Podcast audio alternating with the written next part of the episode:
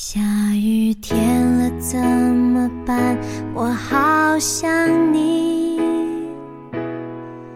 不敢打给你，我找不到原因。亲爱的听众朋友们，欢迎你收听今天的节目，这里是 Be Yourself 网络电台，我是今天的主播喵喵，用温暖的声音分享感动，我们在做自己的道路上一直为你守候。在这个阴霾的天气里，为大家读完之前没有读完的那篇文章，你遇上那个为你开锁的人了吗？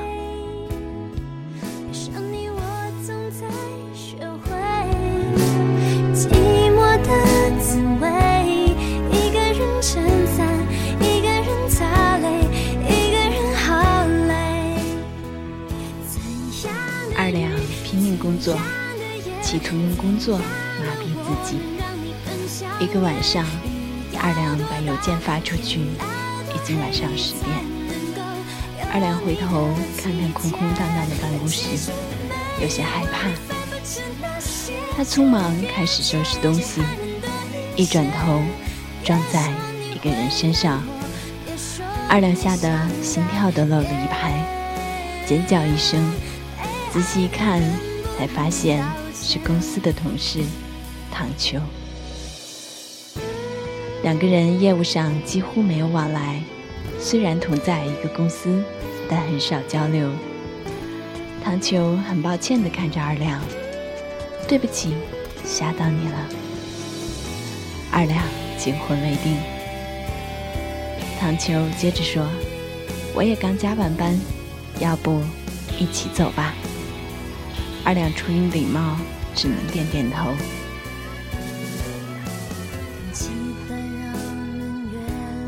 两个人走进地铁口，唐秋问：“你几号线？”二两说：“一号线。”唐秋有些惊喜：“我也是一号线。你到哪？”二两说：“莲花路。”唐秋笑了：“太巧了吧？我也到莲花路，我们顺路。”二两没有出声，两个人就默默地上了地铁。车厢里人不多，两个人话都少，大部分时间都在沉默。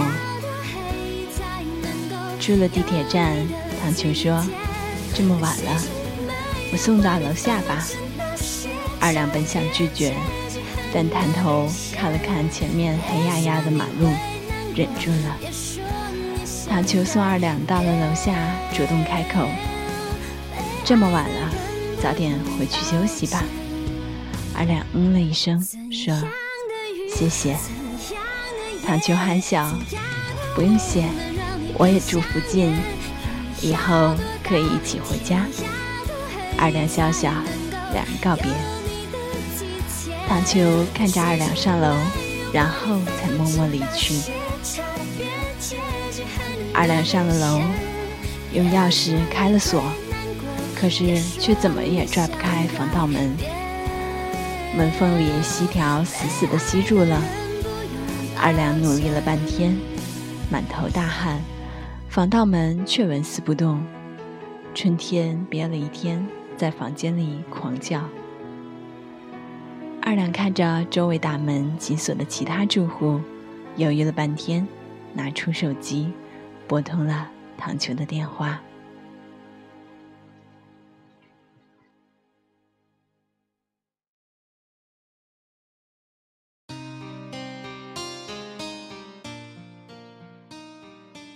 十分钟后，唐秋赶来，费了半天劲，成功的拽开了门。春天扑上来，唐秋吓得一直往后退，直到二两喝止。春天才乖乖地蹭着二两的裤子，二两有些不好意思，蹲下来摸着春天的头，给唐秋介绍：“这是我男朋友，叫春天。”唐秋笑了，但还是很配合地蹲下来，腼腆着，对着春天说：“春天你好，幸会幸会。”春天对着他呲牙，唐秋傻笑。二两说：“进来喝点水吧。”唐秋一愣，隔着二两往里看了看，随即双手乱摇：“不了不了，太晚了。”唐秋转身就要走，突然停住，回过头：“要是再打不开门，随时喊我。”二两一阵感激，点点头。就看着唐秋风驰电掣的走了。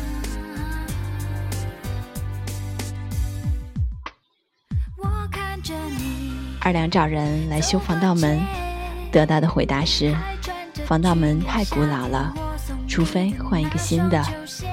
二两找了房东，房东说：好好好，给你换。但再也没有动静。二两无奈，不得每次。都麻烦唐秋，唐秋每次来帮二两拽开门，和春天打个招呼，然后转身就走，从来不肯进去喝水。时间一长，二两很不好意思，提出要请唐秋来家里吃饭，二两亲自下厨。唐秋这次没拒绝，两个人约好了时间。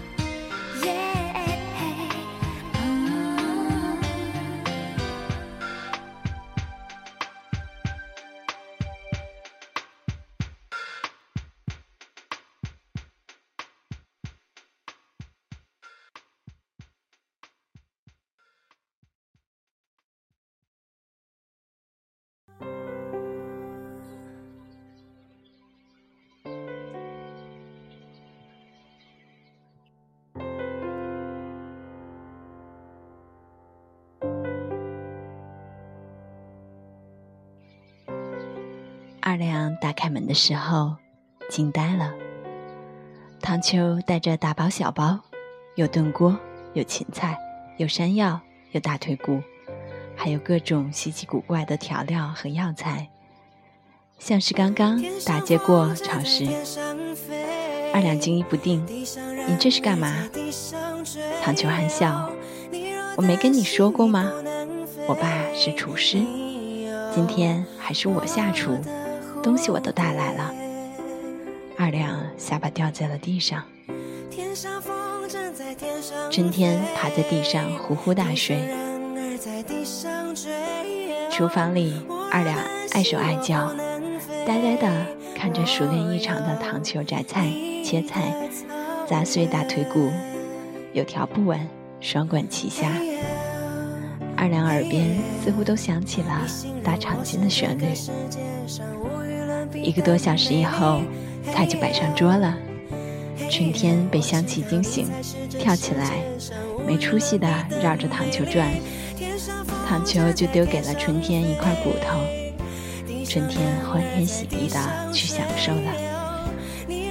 二两看着一桌子丰富的菜肴，好久都没缓过神来。糖球憨笑：“我喜欢做饭，但我妈不让我学。”说做做菜没出息。平常在上海，我自己一个人，也都糊弄糊弄就过去了。今天我可是过了瘾了，快尝尝。唐秋小心翼翼地给二两盛汤，忐忑地看着二两喝下去，直到二两竖起拇指，唐秋才憨憨地笑了，松了一口气。好久不做了，不能吃就好。二两赞扬，好吃。唐秋满足的笑，露出了一口白牙。二两吃了这么长时间以来最丰盛的一顿饭，几乎都要热泪盈眶了。唐秋吃得哼哧哼哧，风生水起，喝完最后一碗汤，满足的揉着肚子。我爸常说，饭要抢着吃，一点没错。两个人吃饭就是香。二亮笑了，离开木头之后，第一次笑得这么开心。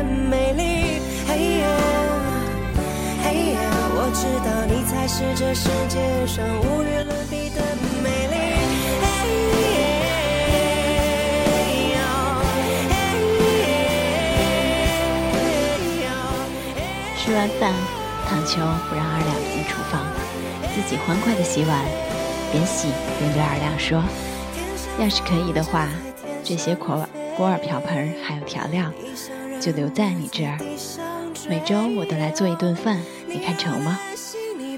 二两犹豫了一会儿，春天及时的汪汪的叫了几声，似乎是替二两回答。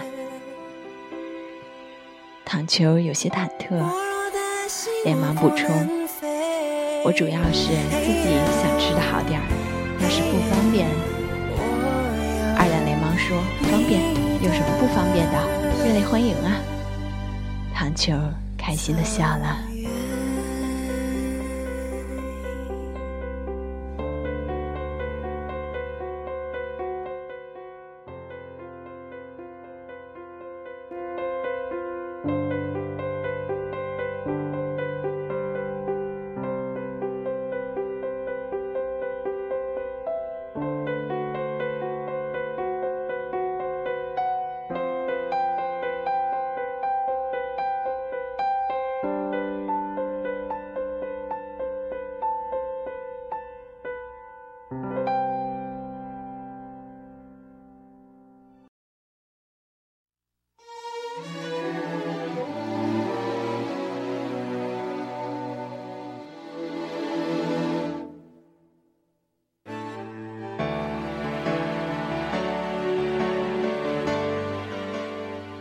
洗完碗，唐秋进进出出、上上下下的忙碌，给二两的客厅里换了一个更加明亮的节能灯，换下煤气灶上年代久远的软管，刮掉了油烟机上的陈年老油，把厕所里的滴漏子里变横尸遍野的头发清理干净。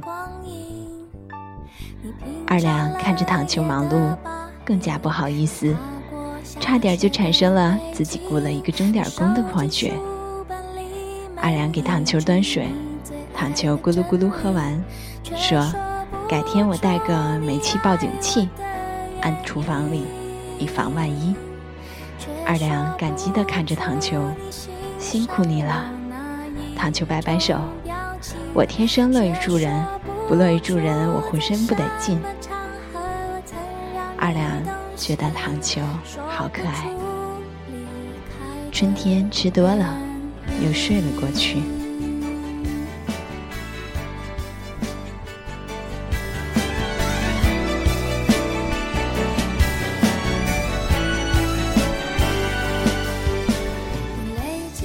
以后的日子里，二两家里被糖球收拾的有条不紊，焕然一新。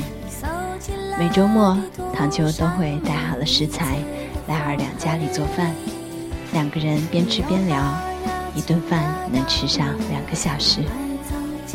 两个月内，二两胖了五斤，不敢只是体重计。这也是二两和木头分手之后第一次体重回暖。春天也胖得圆嘟嘟，完全忘了自己才是二两的男朋友，毫无节操的和唐秋打成一片。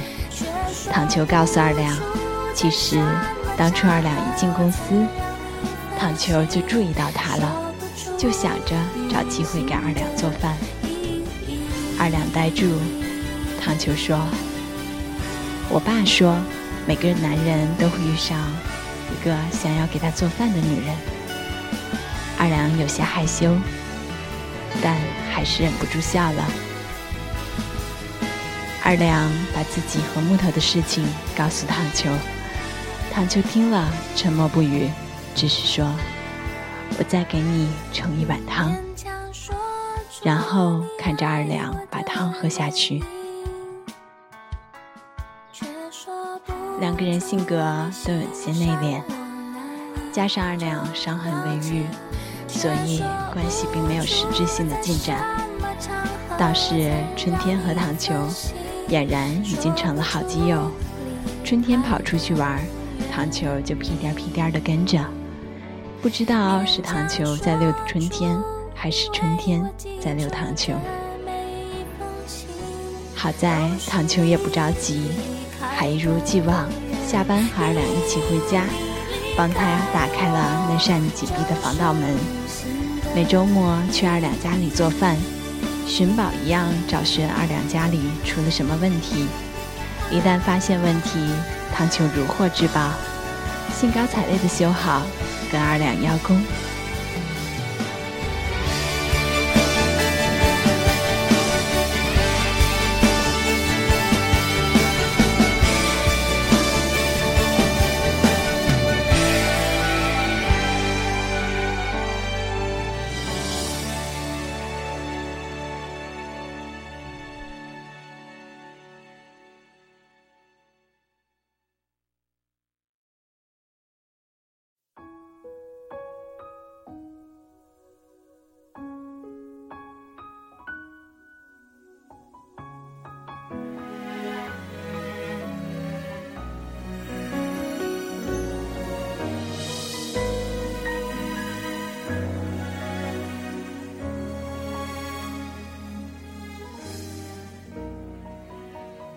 一个周末，两个人和一条狗正在吃饭。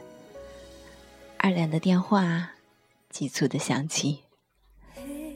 二两看了看号码，愣了半天，有些惊慌失措，站起来去旁边接。唐秋看着二两的背影，默默的放下碗筷。二两挂了电话。有些开不了口的对唐秋说：“我，我有点事儿，要出去一趟。”唐秋点点头。要不要我送你？二亮愣了一会儿说：“木头生病了，说很严重，一个人在家里没人照顾。”唐秋愣了一会儿，起身：“我送你。”唐秋把二两送到二两发誓一辈子都不会再回来的公寓。唐秋说：“我在楼下等你。”二两点点头，上了楼。公寓里陈设没变，但脏兮兮的，显然是很久没有打扫过了。二两进来的时候，蚊子的门被推开，一个男人走出来，丢垃圾，看了二两一两。也没打招呼。二两犹豫着走进了木头的房间，看见木头躺在床上呻吟，房间里乱七八糟，地上满是垃圾。木头神志不清，嘴里不知道念叨着什么。二两试了试木头的额头，滚烫；再看看木头胳膊上，一道口子。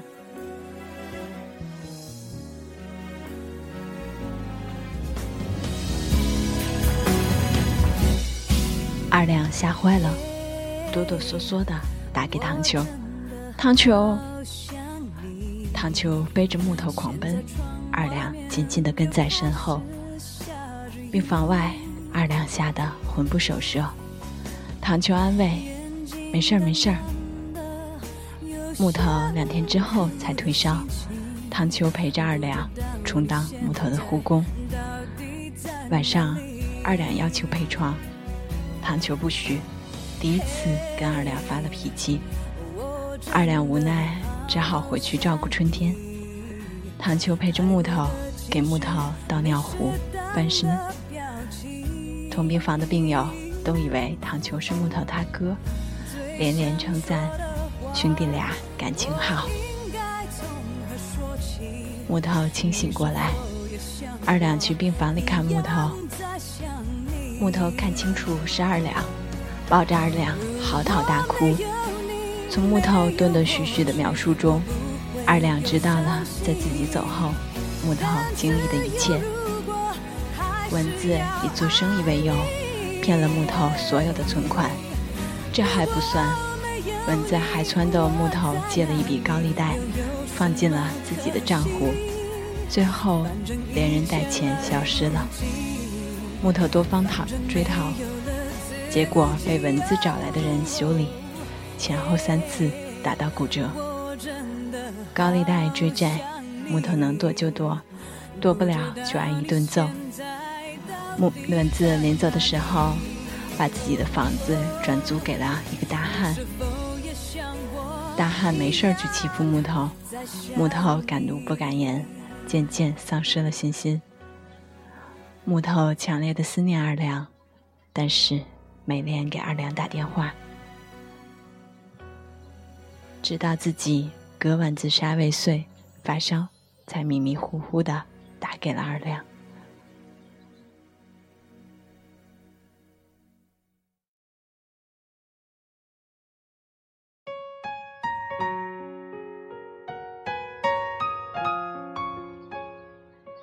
木头跪在地上。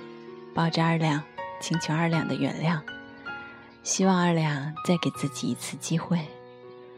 二两没有说话，默默地给木头切了一个水果。抬起头来的时候，已经泪流满面。病房外，唐秋拎着一个保温杯，透过玻璃看着，然后把保温杯放在门口，自己走远了。二两出来的时候，看着地上的保温杯，叹气。二两把糖球接上给木头，说：“这段时间都是他熬夜照顾你。”木头感激的对糖球说：“谢谢。”糖球不屑一顾，说：“你不用谢我，我是帮二两。”木头汗颜。二两感激地看着唐秋。二两来接木头出院，唐秋姗姗来迟，鼻青脸肿。二两呆住，你脸上怎么了？唐秋满不在乎的摆摆手，没事儿，练拳练的。两个人把木头送到住处，开门的大汉。鼻青脸肿，看到木头，一叠声的套近乎：“艾叶大哥回来了，伤没事了吧？快进屋。”木头受宠若惊，二两不可思议的看着唐秋，唐秋装作若无其事。二两进进出出的给木头打扫卫生，公寓终于焕然一新。二亮下去丢垃圾，去超市买菜，准备做饭。回来的时候发现糖球不见了。二两一慌，问木头：“糖糖球呢？”木头说：“他他刚走了。”二两拿着拖把呆住。木头拿出一叠钱，说：“这是他留下的，让我还高利贷，还要走了我的卡号。他还说……”二两急了，几乎是喊出来：“他还说什么？”木头拿出一张纸，他还说：“要是我还是个男人，就好好疼你；否则，他打断我的腿，让我全身骨折，包括前列腺。”他说：“你喜欢吃长在地底下的东西，山药、土豆、笋。”他还说：“你不爱吃胡萝卜，但是你缺乏维生素，总是口腔溃疡，要强迫你吃。”你痛经是应该因为宫寒，应该多喝点汤，补一补。没有汤，泡党参片也可以。说了好多，我记不住，只能记做笔记。二两听着听着，泣不成声，顾不上还在复述的木头，夺门而出。打车冲回莲花路的小区。却猛然发现自己并不知道唐球具体住哪，打电话给唐球，电话里传来忙音，二两急坏了，冲回公司，抓住人就问：“你知道唐球住哪吗？”一个同事被二两的反常吓到，他他住浦东啊！二两呆住，他他不是住在莲花路吗？同事不明所以。他一直住浦东啊，他亲戚的房子，每天往返要两个多小时，我们都叫他候鸟。二两呆住了，唐秋不是说他和自己顺路，住在自己附近吗？二两默默的换算从唐秋浦东的地址到自己家的距离，如果地铁不停运的话，全程要两个半小时；如果地铁停运了，时间更长。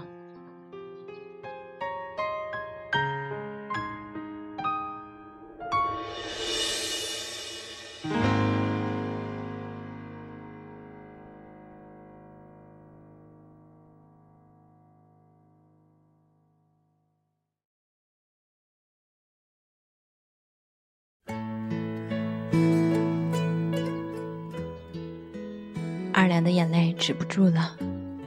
也就是说，唐秋每天送自己回家，帮自己开门，然后再花两个半小时赶回住处，不是一天，是每天。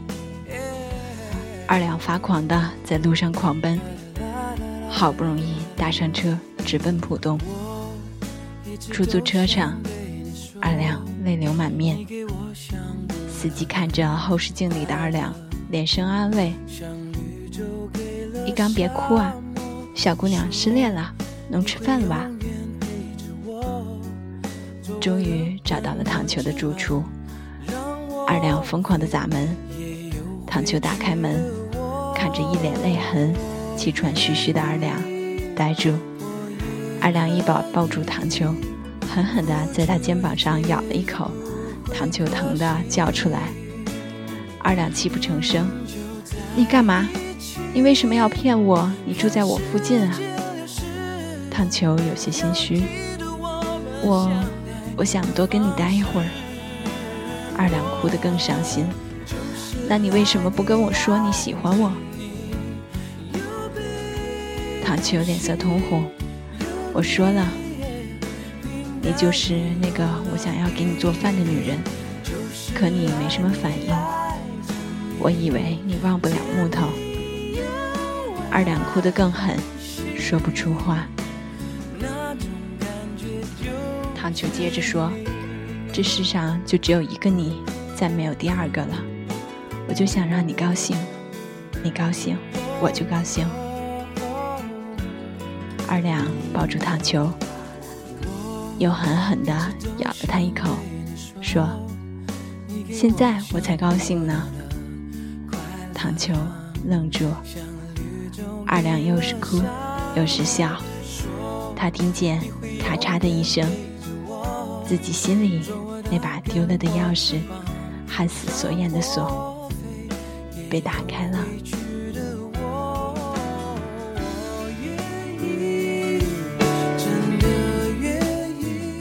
世事无常，你我都会经历些波折和打击，让人痛彻心扉。无力前行，或失去勇气，不再相信，负能量爆棚。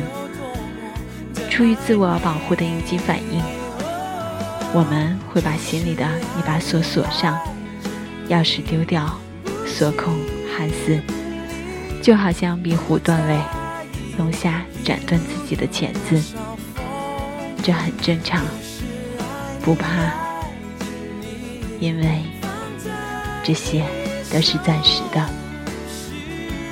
在锁上这把锁的日子里，继续前行。直到遇上那个命中注定的为你我开锁的人，他会用他独有的方式打开那把我们都以为再也打不开的锁。